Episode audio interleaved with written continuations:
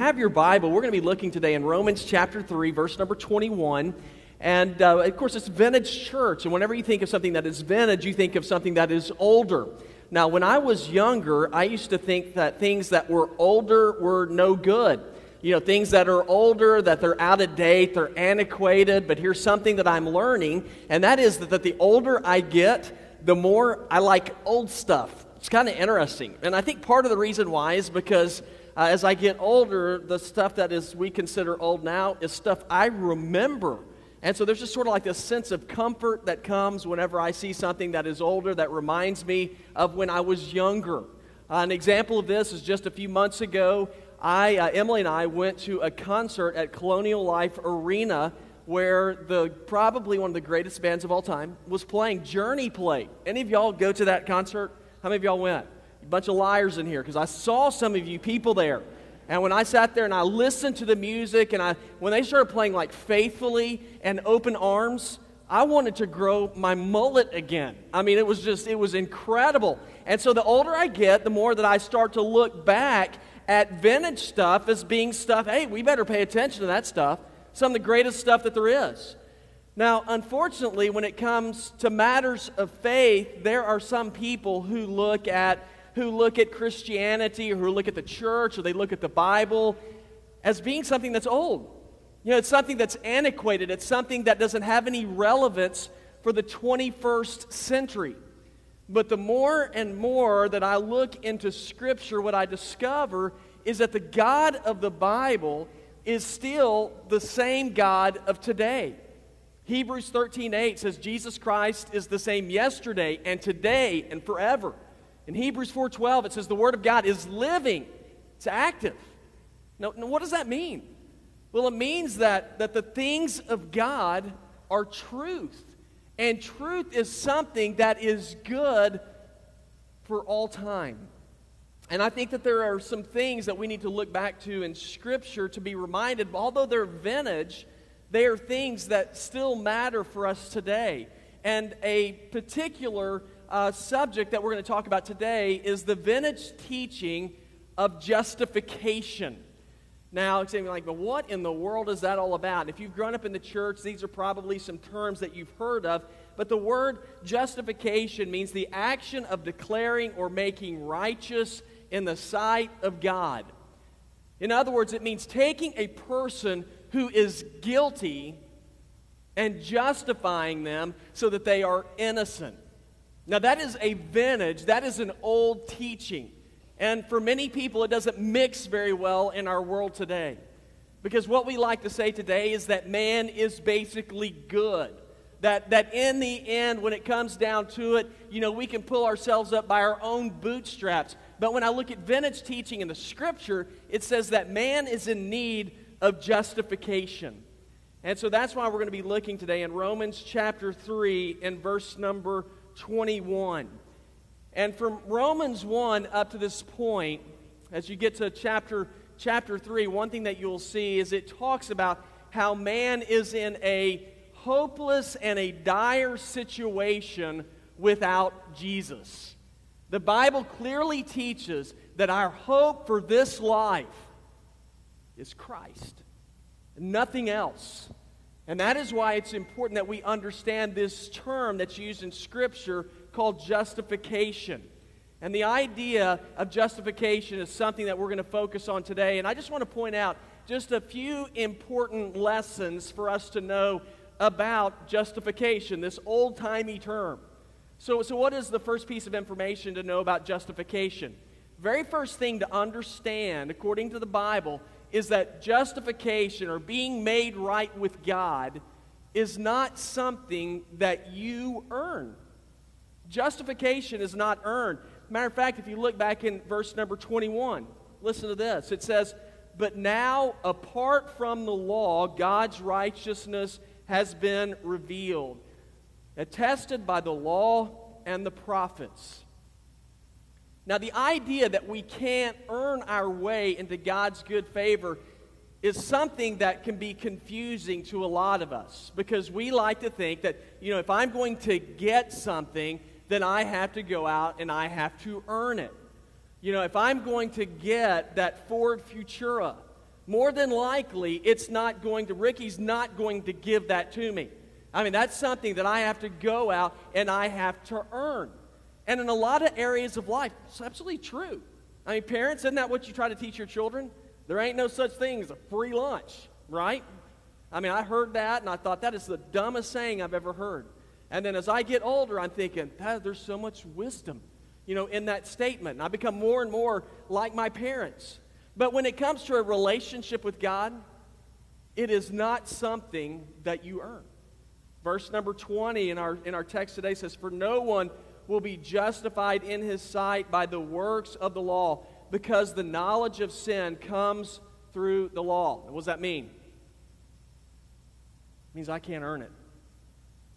Did you know that you will never be good enough to be justified in the eyes of God? Did you know there will never be a time when you finally do so many good things that God's going to look at you and say, finally he has made it. He has earned his way into my favor. Guys, it's not going to happen. Now, the reason why is because we all carry with us a massive debt. And the Bible says that debt is sin, and there is a cost that comes with being disobedient to God. Romans 6:23 says the wages of sin is death. Now, sometimes we think that we're going to be able to kind of manage that debt like we do in our daily lives and kind of work things around where everything's going to be okay. We think, well, with God, if I just simply do more good things than bad things, then that will erase the debt. Or if I'm really kind to people, then God's going to look on me and everything's going to be fine. But here's the problem. The debt of sin is so massive that we can never pay for it. You know, I go to the Y, and whenever I go up there, the only thing I do at the Y is I run. Get on a treadmill and I run. And I see some of you guys out there, and you guys go over to the free weights, and you're impressive. I mean, y'all sit there and you put those stacks of 45s on each side of the bars, and you start lifting it. And I'm running, I'm thinking, that'd be cool if I could do that. You know, because it does, it looks impressive. I mean, people would be impressed if I walked over there and put 6 45s, pound weights on each side of the bar, and they'd be real impressed until I got underneath the bench press and tried to lift it. Now, they wouldn't be impressed then, because my arms would snap off if I happened to get it up. I mean, I'm not going to be able to lift it. Now, why is that? Because I'm not strong. Because I don't have the power. It doesn't matter how badly I want to impress people. It doesn't matter how badly I want to lift that weight. There is a time, or there's going to be a point when that weight is too much for me to be able to lift it. And the same idea is true with God. As badly as I want to be justified before God, as badly as I want to earn His good favor, it will never happen, because the debt of sin is too big for me to lift that weight by myself. I can't do enough good things to erase that sin. You know, this whole idea, this whole part of the message reminded me of last year, whenever the Ebola virus broke out. Y'all remember that. It was over in Africa, and there were some people that came over here to be treated. And the fear of Ebola, which I get, it spread faster than the disease in America. And the reason why there was so much fear, you might remember there was that nurse, I believe she was in Dallas, Texas. You remember she did everything you're supposed to do. She said she followed the protocol set out by the CDC. She went in there, treated the patient, and she got the Ebola virus anyway. Now, when that happened, that started freaking everybody out. Like, man, she did everything you're supposed to do, and yet she still ended up getting sick. And I thought about that, and I thought, guys, that is precisely the dawning situation we face when it comes to sin. Sin is like a deadly virus, and we can have our own protocol about how to avoid it. You know, we can put on the hazmat suit of self-justification and self-righteousness, and yet when we stand before God, we're still going to be contaminated by sin. because it only takes a little break in the protocol to doom you. We're told in James 2:10, it says, "For whoever keeps the whole law and yet stumbles at just one point is guilty of breaking all of it." How encouraging is that? I've been perfect except for one little thing, and yet Scripture says you're guilty of breaking all of the law. Now, so protocol can't save us. My self-righteousness can't save me. But here's what's interesting to me. Back to Ebola. You remember how that nurse's life was saved? Was it saved because she got on a new exercise regimen? You know, was it saved because she changed her diet? You remember how it was saved? What happened? She got a blood transfusion. Remember that there was that other missionary? He survived. And they took his blood and they put it in her, and she lived. And I thought, that is Jesus. Jesus went to the cross, and he died for us. He shed his blood for us, and then he conquered death. And then whenever his blood, and we trust in the blood of Jesus and what he did for us on the cross, his blood inoculates us from the power of sin. That's what the Bible says. Ephesians 1:7 says, "In him," meaning Jesus, "there is redemption through his blood, the forgiveness of sin." We're told in Romans 8:1, "There is therefore now no condemnation for those who are in Christ Jesus." Guys, we don't earn justification. It is something that is given to us. So what should we know about justification? Well, it's not earned. And then here's another thing we ought to know about justification. Justification, it is needed by all of us. Every person in this room is in need of justification. Verse number 22, it says, "That is God's righteousness through faith in Jesus Christ to all who believe, since there is no distinction. For all have sinned and fall short of the glory of God." Now, this was a very difficult thing for the people, for the Jewish people to understand, because they thought they were in good standing with God because they were Jewish. And this came about because all the way back in Genesis chapter 12, God told Abraham, he said, "It is through you. I'm going to make you into a great nation." He said, "Whoever blesses you, I will bless. Whoever blesses you and your people, I will bless. Whoever curses you and your people, I will curse." And so the Jewish people said, "We're good. We're related to Abraham. We're all covered because of who we are related to." But what they didn't understand is that God was not interested in their flesh, who they were related to. God said, "Listen, I want your heart. I want you."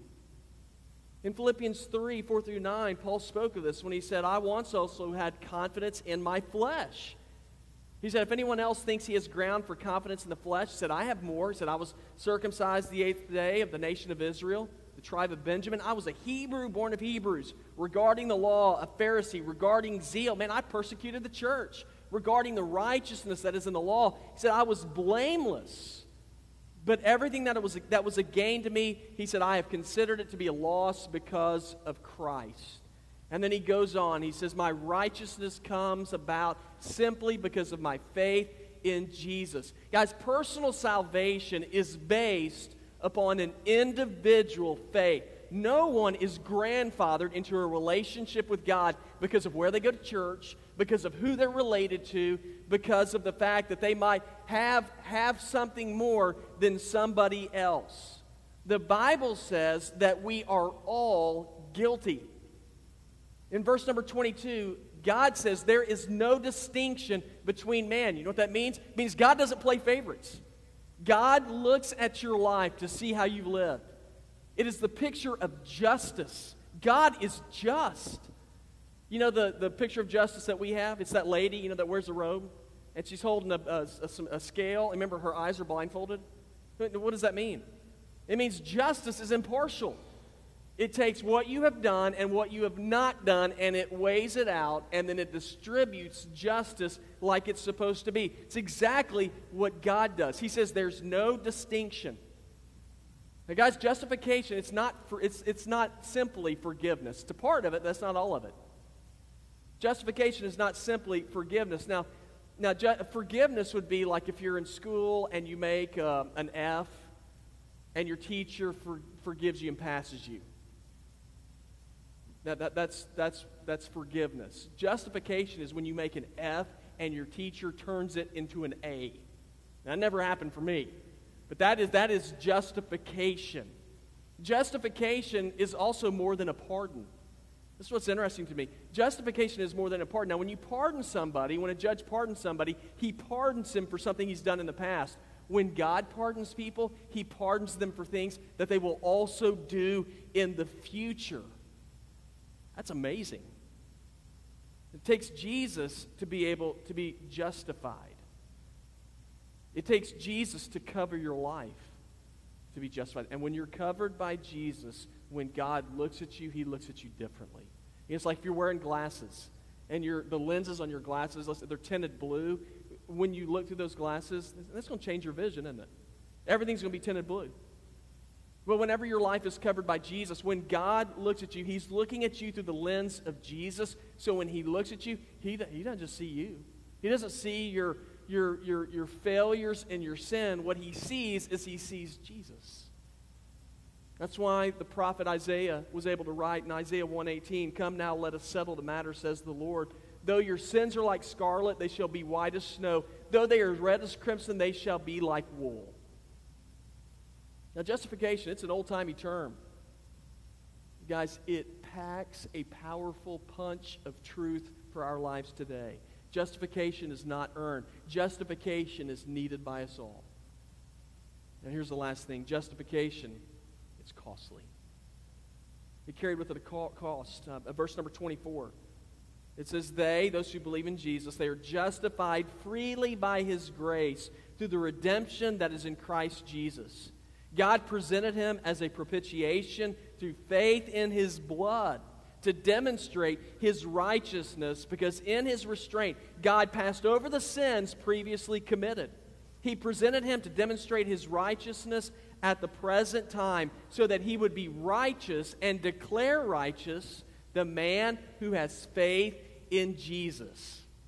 Now, verse 24 can kind of throw us off a little bit, because it tells us that justification is given to us freely by his grace.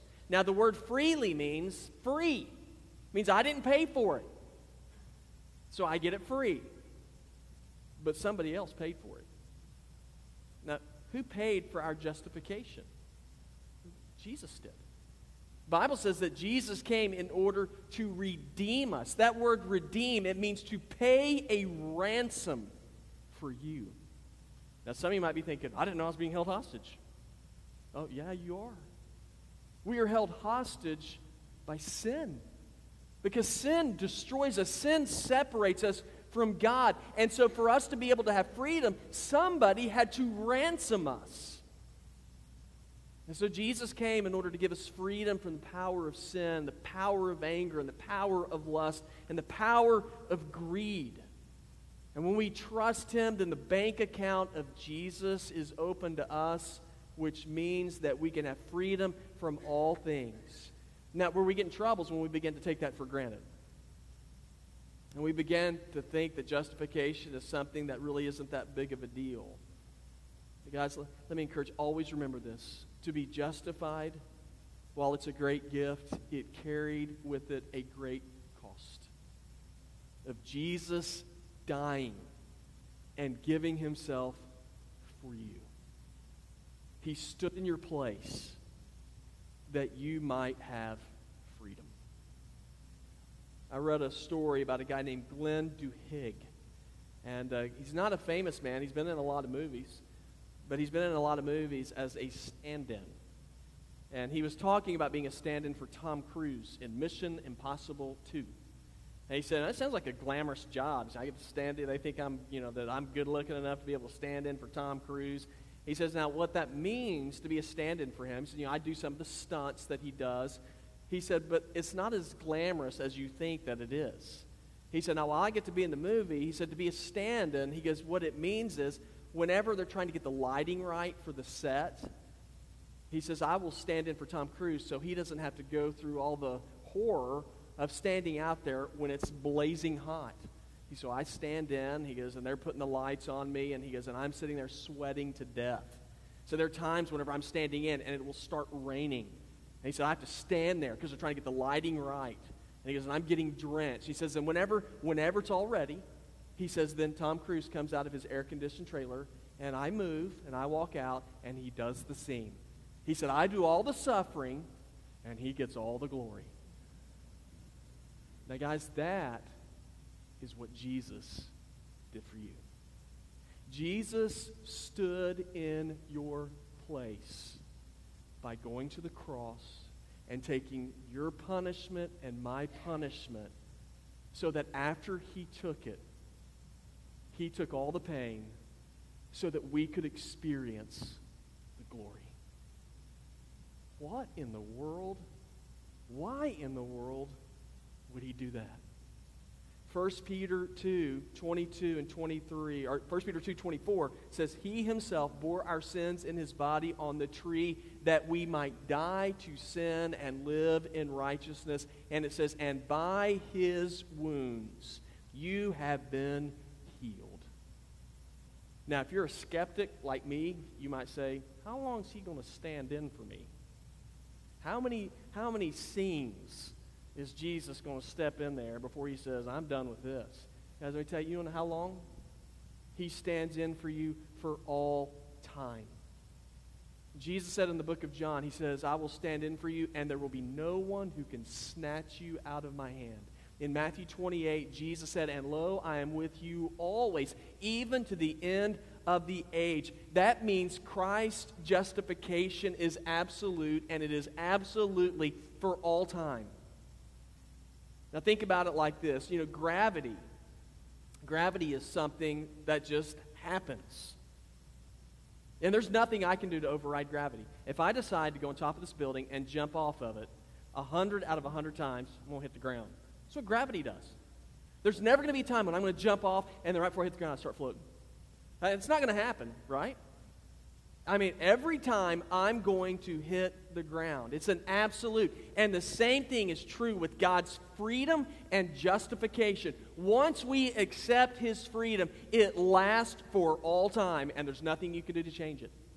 Again, Romans 8:1 says, there is therefore now no one who will experience condemnation for those who are in Christ Jesus.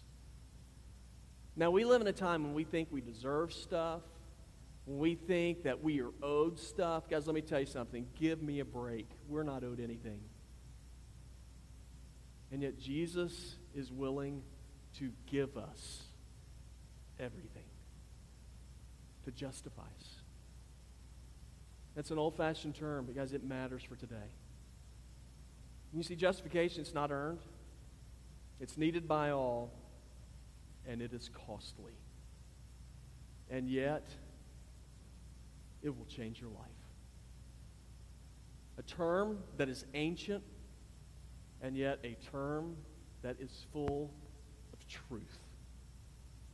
Jesus is your stand-in, and he wants you to experience justification.